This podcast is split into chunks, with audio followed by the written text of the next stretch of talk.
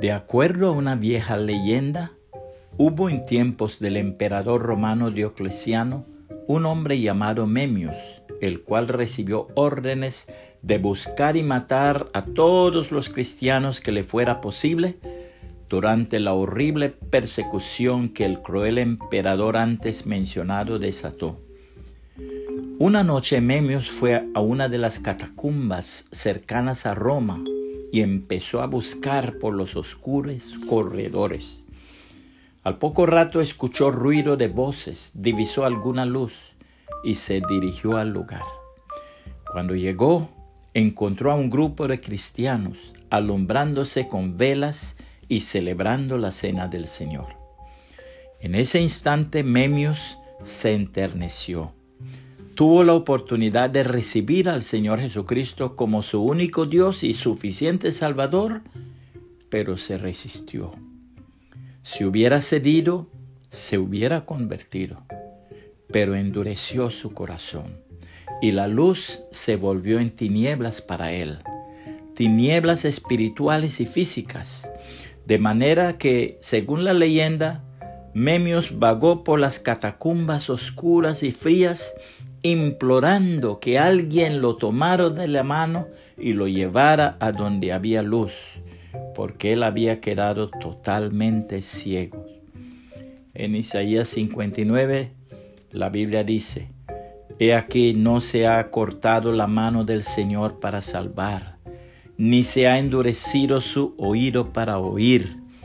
Pero vuestras iniquidades han hecho separación entre vosotros y vuestro Dios, y vuestros pecados le han hecho esconder su rostro de vosotros para no escucharlos. Porque vuestras manos están manchadas de sangre, y vuestros dedos de iniquidad, vuestros labios hablan mentira, vuestra lengua murmura maldad. No hay quien clame con justicia, ni quien abogue con honestidad. Confían en la confusión y hablan falsedades. Conciben malicia y dan a luz iniquidad. Incuban huevos de áspides y tejen telas de araña. El que come de sus huevos muere y del que es aplastado sale una víbora. Sus telas no servirán de vestidos, ni se cubrirán con sus obras. Sus obras son obras de iniquidad, y actos de violencia hay en sus manos. Sus pies corren al mar, mal, y se apresuran a derramar sangre inocente.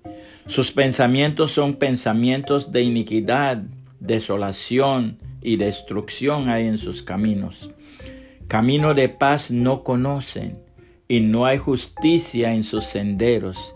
Han torcido a su favor las sendas, cualquiera que ande en ellas no conoce la paz. Por tanto, el derecho está lejos de nosotros y no nos alcanza la justicia. Esperamos luz y aquí tinieblas, claridad, pero andamos en oscuridad. Vamos palpando la pared como ciegos, andamos a tientas como los que no tienen ojos, tropezamos al mediodía como al anochecer. Entre los robustos somos como muertos. Todos nosotros gruñimos como osos y gemimos tristemente como palomas. Esperamos la justicia, pero no la hay.